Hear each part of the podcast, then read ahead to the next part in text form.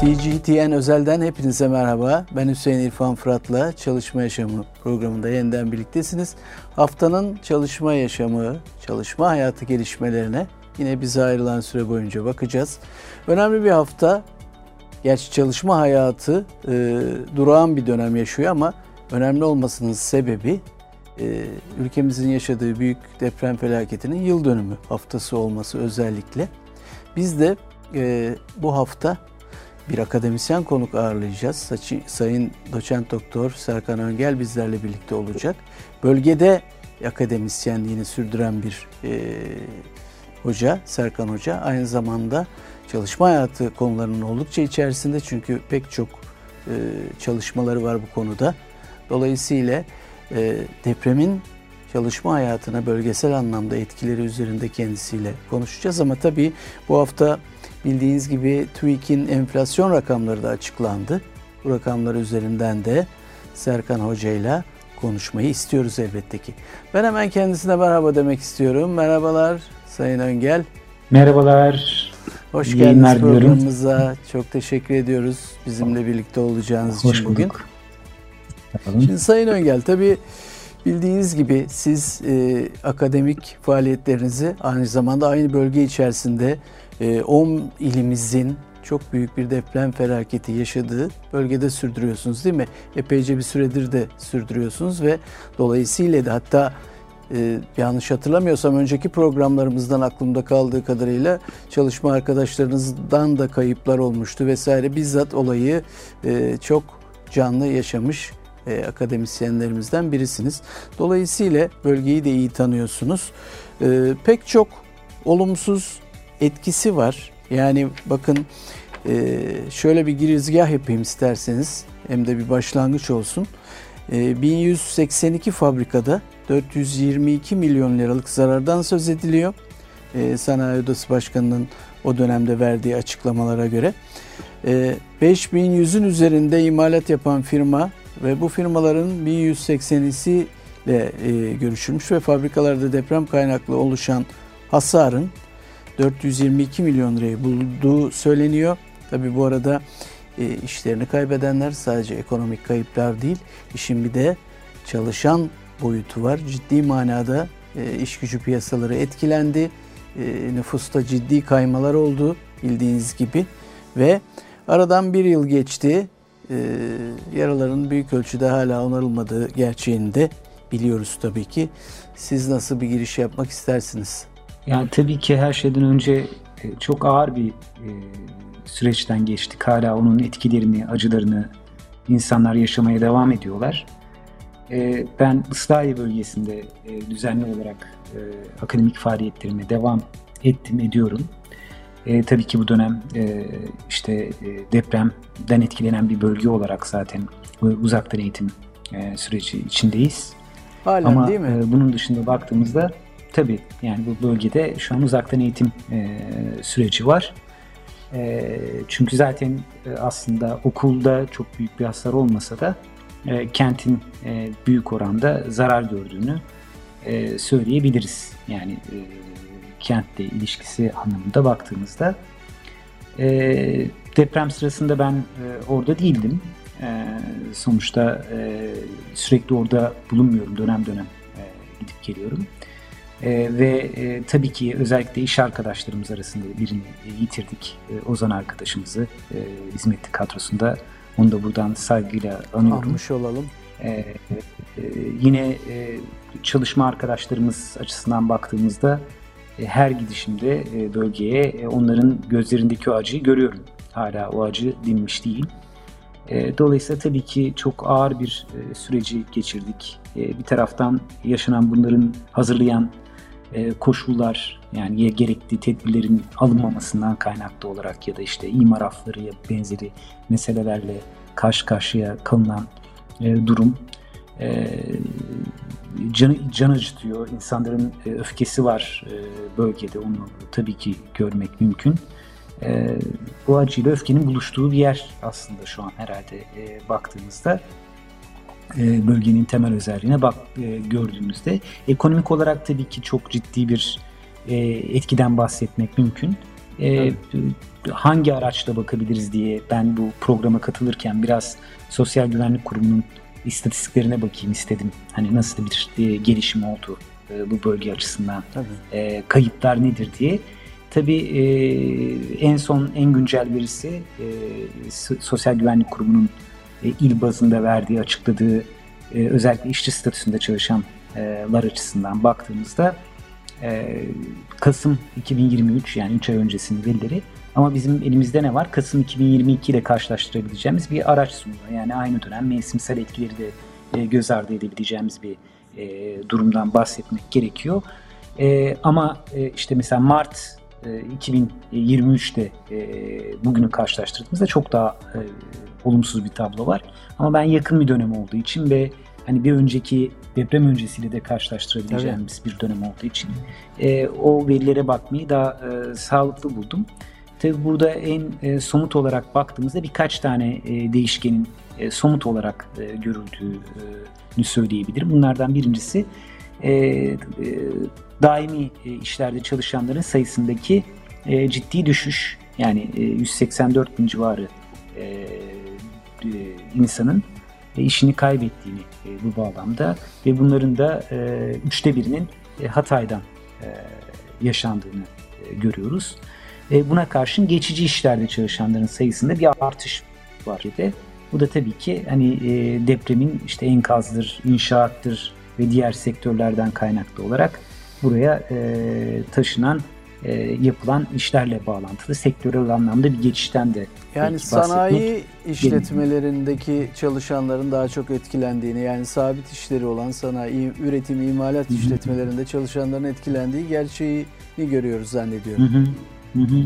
Evet yani daha çok düzenli bildiğimiz kuralda çalışan işler azalırken geçici çalışmalarda e, artışların olduğunu biz burada e, görüyoruz. Hatta önemli oranda e, arttığını yani Türkiye ile de karşılaştırdığımızda önemli oranda arttığını e, söyleyebiliriz. Yani daim işlerde zaten bu dönemde bir genel daralmadan bahsetmek mümkün. Ama geçici işler anlamında bu bölgede bir istihdam artışı yaşanmış. Tabii bunu besleyen bir başka hikayede işte özel sektördeki kayıplar yani özel sektörde de işte 94 bin civarı e, SGK kaydı olan kayıtlı iş gücünde azalma varken özel sektörde kamu sektöründe e, görece bir artış var. Bunlar hep aslında bekleyebileceğimiz e, meseleler yani Doğru. buradaki durum açısından. E, söylediğim gibi öne çıkan e, il olarak belki burada özellikle e, Hatay'ı e, görmek gerekiyor. E, bunun yanında işte e, Malatya ve Kahramanmaraş'ta e, belki ikisinin toplamı Hatay kadar bir e, şey yaşamış. Hani burada e, istihdamda e, özel sektör bazında kayıp yaşamış. Yani özel sektör bazında kayıp yaşanmayan e, istisnai e, yerler var. İşte Antep onlardan biri. Çünkü zaten biliyoruz ki Antep kendi içinde bir e, dinamizmi e, sanayi anlamında taşıyor ve depremden iki ilçesi aslında e, etkilendi. E, biri Nurdağ, biri de Islahiye. Değil mi? Şimdi şöyle bir açıklaması var yine Sanayi Odası e, Başkanı'nın. E, geçici barınma sorunu şöyle diyor. Kalifiye elemanlarını da kentte tutamadıklarından e, söz ediyor.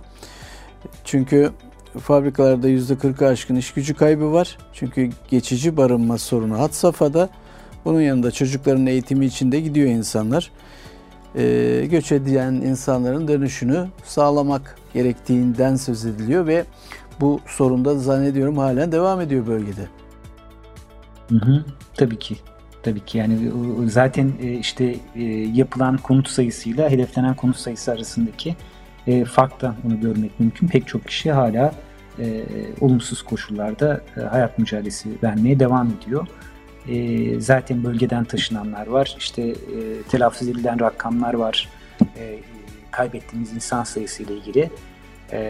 Bunlara baktığımızda gerçekten olayın olumsuz etkisini bütün verilere de bir şekilde resmi verilere de e, yansıdığını söyleyebiliriz.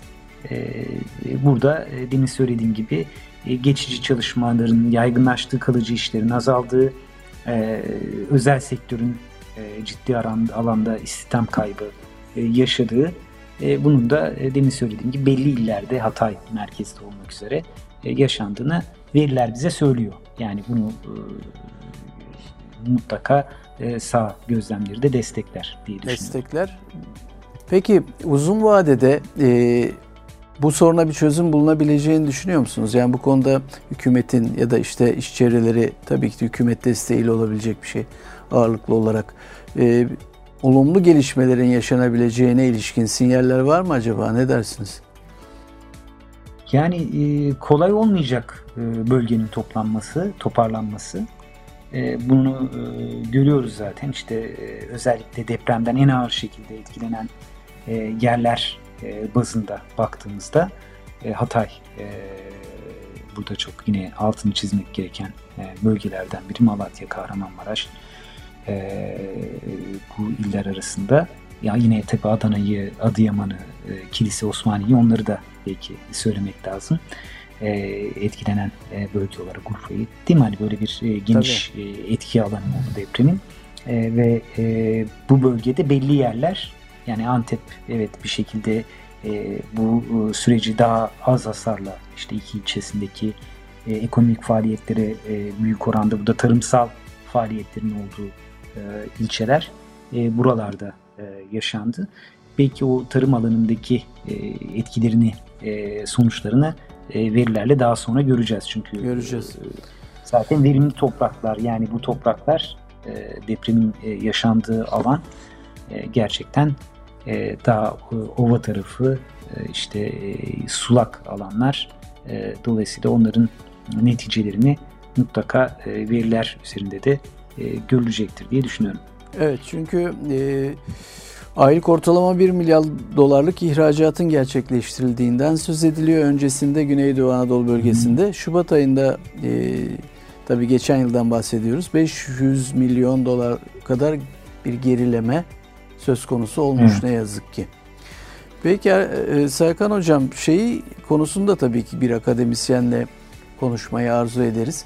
Eğitimin uzaktan yapılmasının e, öğrenciler üzerindeki yani ne kadar süredir uzaktan yapılıyor eğitim ve bunun e, yansımaları ne öğrencilere bunları da konuşmak isteriz tabii ki. Yani tabii ki bölgedeki e, yaşanan e, felaket ağırlıklı zaten öğrenciler, çevre illerden gelen kişiler ve depremden olumsuz şekilde etkilenmiş kişiler.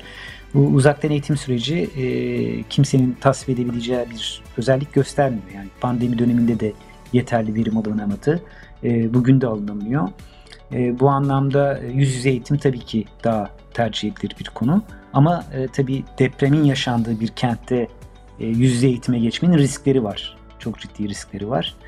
E, bu riskleri de e, göz önüne alıp hareket etmek gerekiyor. O anlamda bu dönemde belki e, böyle bir geçişi görmek gerekiyor. Tabii e, talihsizlik bu öğrenciler bir taraftan e, işte pandemi döneminde e, girdiler e, üniversiteye e, ve e, işte e, mezuniyetleri sürecinde de böyle bir gerçeklikte e, karşı karşıyalar. Neredeyse tüm ee, öğrencilik dönemleri e, yani örgün öğrenci olsalar da yaygın öğrenimle geçti adeta.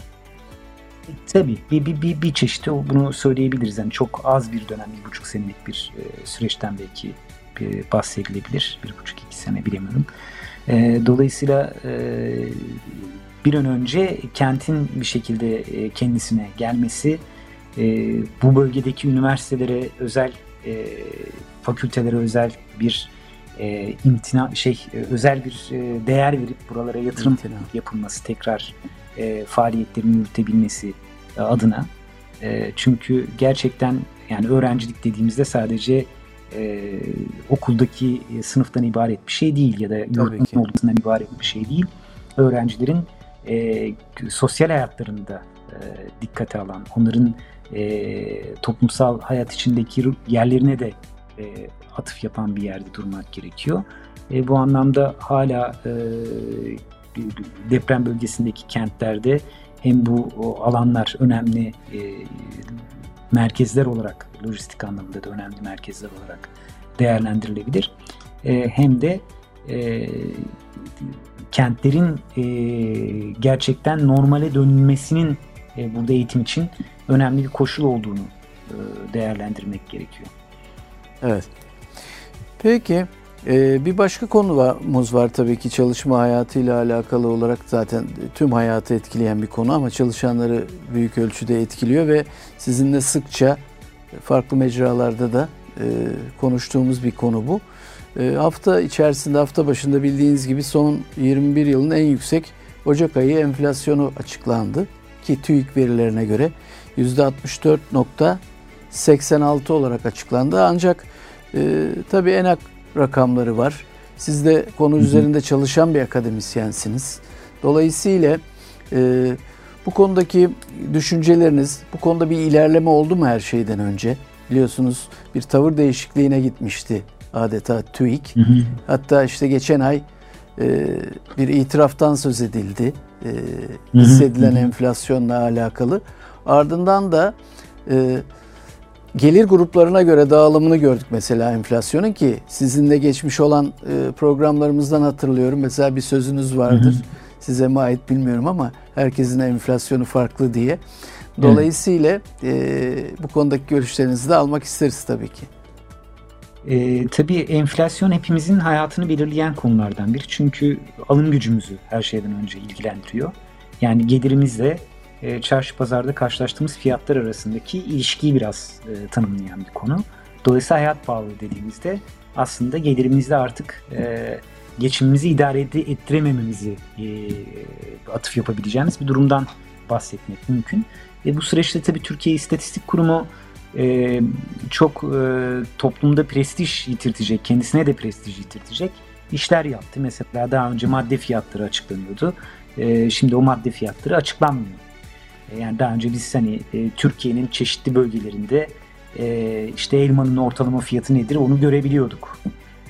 E, ya da işte bir e, sebzenin, e, bir işte kıyafetin bunların hepsinin fiyatları ortalama olarak en azından Türkiye bazında ve bölgesel anlamda açıklanıyordu. Şimdi bunları gizlediler. Yani kamuoyundan bir şekilde gizlendi. Ki Neden bu konuda gizlendi? bir mahkeme kararı olmasına karşın değil mi? Evet, evet.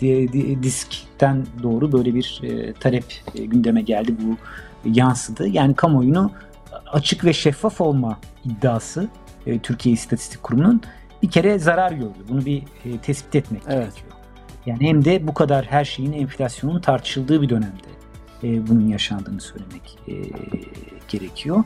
Burada tabii ki e, bir hani enflasyon, Türkiye'nin enflasyonu gerçek değil gibi bir iddiada bir şeyde bulunmak e, mümkün değil ama e, enflasyonun, TÜİK'in açıkladığı enflasyonun, insanların yaşadıkları enflasyonu yansıtmadığını rahatlıkla söyleyebiliriz. Yani yöntem meselesi. E, Evet, yöntem meselesi. Yani ben özellikle bu tip durumlarda hani e, bir kurumu işte e, verileri e, birileri oturuyor orada çarpıtıyor olmaktan daha çok ki istatistik biliyorsunuz yöntemlerle verileri değiştirebilmenin de araçlarını sunuyor. E, bunu e, ortaya koyan bir yapı olarak değerlendirmek gerektiğini düşünüyorum. Dolayısıyla yöntem değişiklikleri yani daha önce biliyorsunuz işte e, uzun yıllar e, işte bu e, kalıp değişmiyordu. Yani madde sepeti çok fazla değişmiyordu. Hı hı. E, o dönemler e, işte Avrupa Eurostat'ın e, sepetinin e, yani enflasyon sepetinin 5 yılda bir değişmesini önerdiği bir süreçte biz bunu yılda bir değiştirmeye başladık. Evet. İşte ya da e, bir anda işte doğal gaz fiyatları sıfırlandı. Hani e, veri olarak bu enflasyonu düşürücü bir etki yaptı. Ve bir takım araçlarla aslında fiyatları müdahale edebileceği devletin hala bir takım kanallar var. E, bunları kullanarak tam işte ücret artışları döneminde, zam döneminde e, buraları burada fiyat artışlarını oynayarak ya da artışları bir sonraki aya aktararak aslında e, bir e, problemli bir durumun e, oluştuğunu e, görmek gerekiyor. E, bir de metotta şöyle bir değişiklik oldu. Daha önce işte çarşı pazardan veriler toplanıyordu. Artık internet üzerinden de toplanabiliyor. E, internette bakıyorsunuz işte falanca markette e, çok uygun fiyata e, fiyatlı bir, bir takım e, diğer değişkenleri de etkileyecek. Çünkü bir tane madde bile işte meyve sebze fiyatını etkileyebilir eğer evet. e, ne diyelim e, o piyasanın çok altında bir fiyatta sunuluyorsa. Ama o online ve e, büyük olasılık markete gittiğinizde o fiyatta zaten bulamıyorsunuz.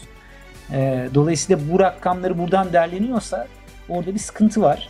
Bunu aşabilecek neler? Buna bakmak gerekiyor. Yani Türkiye İstatistik Kurumu gerçekten e, bu ülkenin bir değeri. E, bu kurumu e, toplumun güvenilirliğini kazanabilecek şekilde inşa edilmesi şart. E, ama e, burada bir işte Türkiye İstatistik Konseyi denen bir konsey var. Konsey kurulmuş. E, konseyde emek örgütleri yok. İşçi sınıfının temsilcileri yok. Emek yani sendikalar yok. E, ama mesela oda borsa odalar ve borsalar birliği var. Yani bu, bu kurumları demokratikleştirmek, toplumun denetimini açmak, verileri mümkün olduğu kadar şeffaf bir şekilde, kolay erişilebilir bir şekilde orada tanımlamak gerekiyor. Bu yapılmadığı e, koşullarda e, yani kimse de e, bu açıklanan verileri hele kendi e, çarşı pazarda karşılaştığı gerçekleş uyuşmadığı noktada e, sahiplenemiyor. Yani bunu çok net görmek gerekiyor. Yani bir e, yani TÜİK e, kendi e, kurumsal stratejisiyle aslında e, kendisini bir şekilde toplum nezdinde saygınlığını e, yitirten bir duruma geldi. Yani bunu evet. koymak gerekiyor. E, bu e, politik amaçlarla yapılıyor olabilir. E, ki e, bunu böyle düşünmek için çok fazla elimizde done var.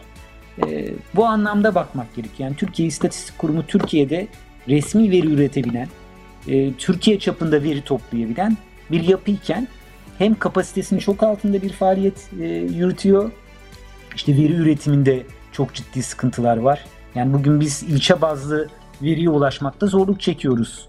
Yani e, bunu nüfus e, e, sayımlarıyla bir şekilde yapıyorduk. Ama nüfus sayımından geçildi biliyorsunuz. Artık nüfus sayımları yapılmıyor çok 20 yıl, 20 küsur yıldır.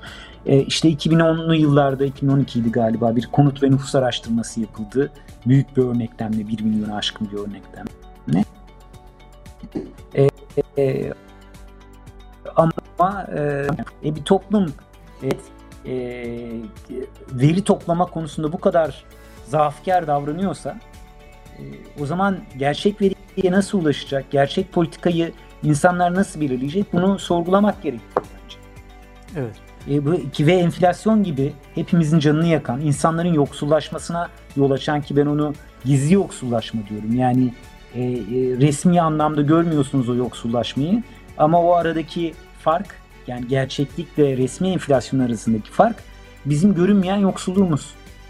Yani ileri vadeye baktığımızda işte asgari ücret belirleniyor. Asgari ücret belirlendiğinde hangi veri üzerinden asgari ücret belirleniyor? Biz neye güveneceğiz? Tabii. Asgari ücretli neye güvenecek? E şimdi e, gerçekten çok büyük e, işte sözleşmeler var biliyorsunuz metal sektöründe. E, işçilerin mücadelesiyle bunu da altını çizmek gerekiyor. Yani e, hakkını vermek gerekiyor bazı şeylerin. İşte Mart ayında büyük ihtimal beklenen gibi çıkarsa ki daha yüksek çıkarsa o da telafi edilecek ama %60'lara %160'lara varan yıllık bazda e, mücadeleyle kazanılmış haklar var. Yani şimdi bir taraftan böyle bir gerçeklik var. Yani e, e, insanların örgütsüzlüğe mahkum edildiği bir dönemde sendikalı olmanın kazanımlarıyla sonuçlanan en azından enflasyonun bu görünmeyen kısmını da telafi edebilecek e, düzeyde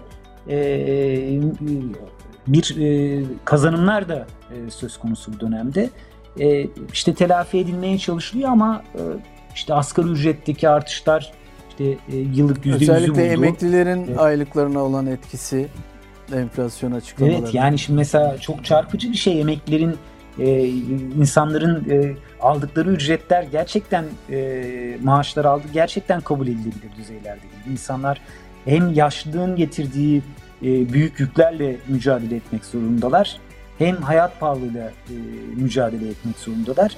E, ayakta durabilecek insanların gerçekten e, güçleri kalmıyor böyle bir durumda. E, ve e, işte çarşı pazardaki e, fiyatların e, gerçekten e, ihtiyaçları karşılayabilecek şekilde insanların alım gücünü o düzeyleri çekebilecek şekilde e, bu ücretlerin belirlenmesi, maaşların belirlenmesi son derece önemli. Yoksa biz işte dediğim gibi e, genel anlamda yoksulluğun yaygınlaştığı, hızlandığı, geliştiği bir şey ki işte Gini katsayısı biliyorsunuz yoksulluk en, en zenginle evet. en yoksul arasındaki e, veriyi gösteren, gelir dağılımı bozukluğunu ortaya koyan bir göstergedir. O sistematik olarak bozulmaya başladı artık. Yani e, şimdi e, Türkiye'de gelir dağılımı e, gerçekten e, giderek olumsuz bir noktaya gidiyor. Bunu çok rahat e, söyleyebiliriz. Evet. Peki bu arada tabii bir de e, vergide adaletsizlik meselesi var. Yani enflasyondan tabii bağımsız bir konu olmakla birlikte en çok emek kesiminin, çalışan kesimin üzerinde özellikle durduğu ve bu konuda ciddi bir çaba sarf ettiği ücretlerden alınan gelir vergisiyle alakalı bir problem var ki bu da çok e, dile getiriliyor. E, çünkü asgari ücret her ne kadar e, 2022 yılında vergi dışı bırakılsa da e, vergi tarifesindeki e, hı hı. adaletsizlik yüzünden çalışanlar kısa bir süre içerisinde bir üst vergi dilimine çıkarak ciddi ücret kayıplarına uğruyorlar. Dolayısıyla böyle bir problemimiz de var. E, tabi burada çok net bir şekilde diskin verdiği bir mücadele var biliyorsunuz. Vergide adalet e, talebiyle e, uzun süredir bir mücadele veriyor e, disk. İşte o da e, meclis gündemine de bir şekilde e, taşındı yansıdı. bir yasa e, bu anlamda e, yansıdı. E, en önemli sorunlardan biri. Yani Türkiye'de kim vergi veriyor derseniz gerçekten ücretliler veriyor.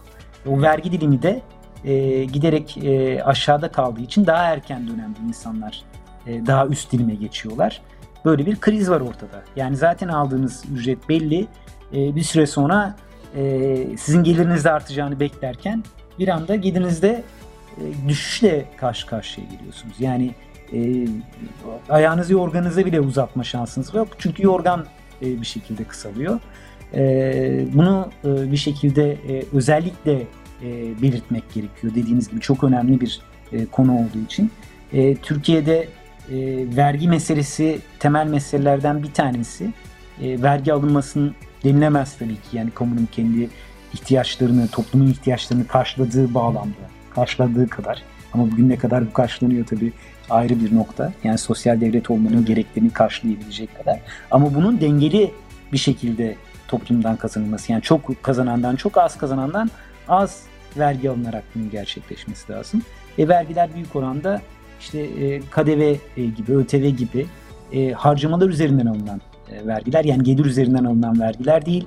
E, bakıyorsunuz büyük e, Türkiye'nin en büyük işletmeleri e, vergi imtiyazlarına sahip oluyor. İşte onların vergileri e, bir şekilde affediliyor. E, vergi e, öden ödemiyorlar. E, Tabii. Ödeyenler o zaman ücretler daha çok vergi ödemek durumunda. Yani bir kere bunu değiştirmek e, gerekiyor temelde baktığımız. Yani vergide adalet talebi Türkiye'de emekçilerin temel taleplerinden biridir. Türkiye'nin temel sorunlarından biridir. Yani evet. şimdi hiçbir zaman şunu söyleyemeyiz. İşte deprem oldu, deprem oldu devlet işte kaynak yok devlette. Böyle bir şey yok. Devlette kaynak var. E, çünkü devlet o kaynakları kimlerden nasıl toplayabileceğini karar verecek bir bütçe süreciyle birlikte faaliyetlerini yürütüyor. Yani siz toplumun e, en e, büyük e, işletmelerinden vergi e, almazken değil mi? Bu evet. vergiyi almadığınız takdirde oraya bir e, yatırım yaptığınızda bu yatırımı bir şekilde dar gelirin üzerine yıkıyorsunuz. İşte dolaylı vergilerin üzerine yıkıyorsunuz ya da işte ücrette o makası daha erken dönemde insanların bu vergi dilimlerine gireceği şekilde vergide adaletsizliği daha da derinleştiriyorsunuz. Dolayısıyla toplumun, devletin e, toplumdaki gelir dağılımı adaletsizliğine müdahalesinin aracıdır vergi politikası. Evet. Ama burada ne yazık ki tersine bir durumdan bahsediyoruz.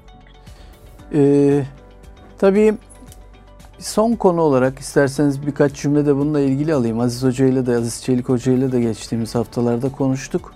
Yine gündemde konu e, iş kanununda e, bazı değişikliklerin yapılması gündeme getiriliyor ya da sürekli olarak e, basına duyuruluyor diyelim. Halbuki emek tarafının böyle bir beklentisi de yok. Dolayısıyla hı hı. acaba yine esneklik tartışmaları mı gündeme gelecek ama iş kanunu ile alakalı da birkaç görüşünüzü tabii almak isterim. Gündemde olan bir konu çünkü hazır sizi de bulmuşken. Ee, esneklik uygulamalarına yönelik aslında bir takım çalışmalar mı bunlar? Çünkü e, biliyorsunuz e, sendikal kesimin aslında talep etmediği bir e, yasal değişiklik e, gündeme taşındı yine. Ne dersiniz? Hı hı. Yani e, zaten çok uzun zamandan beri e, Türkiye'de çalışma hayatında e, çalışma koşullarını işverenlerin e, keyfi tutumlarına tabi kılmayı amaçlayan esneklik uygulamalarının yaygınlaştırılması amacı taşıdığını e, görüyoruz. Yani nitekim 2003 yılındaki e, iş kanunumuzda e, bu perspektifle hazırlanmıştı. Yani günün e, koşullarına uygun küresel rekabet ortamında e, esnek e, çalışma politikalarının, e, çalışma biçimlerinin yaygınlaşmasına yönelik bir e, çabayı görüyorduk. E, Türkiye'de işte yatırım ortamının iyileştirilmesi meselesi e, memleket meselesi haline e, getirildi. E, ve o, o çerçevede de baktığımızda e, ne sonuçlar gördük? İşte bir taşeronlaşma furyası gördük. İşte e, son dönemde biliyorsunuz e, mesleki eğitim adı altında çocukların e, iş yerlerinde hayatlarını kaybettiklerini ya, biliyoruz. İş gücü piyasasında çalışma hayatında yüzde sekizleri bulmuş durumda. Yani 100 çalışandan 8'i e, çocuk. Yani bu çırak ya da stajyer olarak e, bir şekilde e, burada var olan e, kişiler e, ve onların karşı karşıya kaldıkları sorunları da ne yazık ki e, burada dile getirmek de gerekiyor aslında. E, bu tip politikaları yaygınlaştırmaya yönelik ve e, emeği örgütlü emeğin e, mücadelesinin de bir şekilde e, önünü kesecek bir perspektifle e, hareket edildiğini, edileceğini e, öngörmek mümkün. Çünkü zaten yatırım ortamını iyileştirmek başlığı bu. Yani ya da işte istihdam stratejisi dediğimiz şeyin temelini bu oluşturuyor. E, küresel rekabet ortamında işte ev sahipliği yapmak kimi e, küresel e, ülkelere. İşte e, uzun yıllar e, Türkiye e, Avrupa'nın Çin'i olacak deniyordu. E, bugün e, değer zincirlerindeki bu kırılganlıklarla beraber aslında Türkiye e, konumunu e, daha da güçlendirmiş durumda. E, e, bir taraftan da bakıyoruz Çin'de asgari ücret Türkiye'nin e, dönem dönem üstüne çünkü belli bölgelerde zaten daha üstünde. Yani Türkiye bu anlamda e, olumsuz e, çalışma koşullarının yaygınlaştığı e, bir e, duruma sahip. E, çok büyük bir e, mülteci e, nüfusu var şu an. E, bunların e, bir şekilde çalışma hayatına e, entegrasyonu ki büyük oranda e, düşük e, koşullarda, kötü çalışma koşullarında dünyanın her yerinde olduğu gibi e, dahil olmaları e, söz konusu ki nitekim zaten çalışma hayatımızın parçası, bir önemli bir kısımda kayıt dışı olarak e, bunları olanak tanıyabilecek bir yapının e, açığa çıkacağını öngörmek mümkün. Yani burada mümkün beklenti e, büyük oranda e, bu e, yatırım ortamını iyileştirme adı altında çalışma koşullarını kötüleştirmek e, diye tanımlayabiliriz. Tamam, ya da işverenlerin e, buradaki keyfi tutumuna olanak tanıyacak daha esnek e, yasaların e, onları çok fazla sınırlandırmadığı e, bir noktaya e, konumlandırılması olarak da tanımlanabilir. O bakımdan Aziz Hoca'nın e, ben takip ediyorum. Bu konudaki katkıları son derece önemli. Önemli. Peki. Çok teşekkür ediyorum Sayın Öngel. Bugün bizimle birlikte olduğunuz için ve açıklamalarınız için. Ben de çok teşekkür ediyorum. Sağ olun. İyi günler diliyorum. Evet sevgili CGTN Türk izleyicileri, dinleyicileri, e, çalışma yaşamının bu hafta e, önemli konularına değinmeye çalıştık. Tabi depremin yıl dönümü dolayısıyla bölgeden bir akademisyen olan Sayın Serkan Öngel'i ağırladık.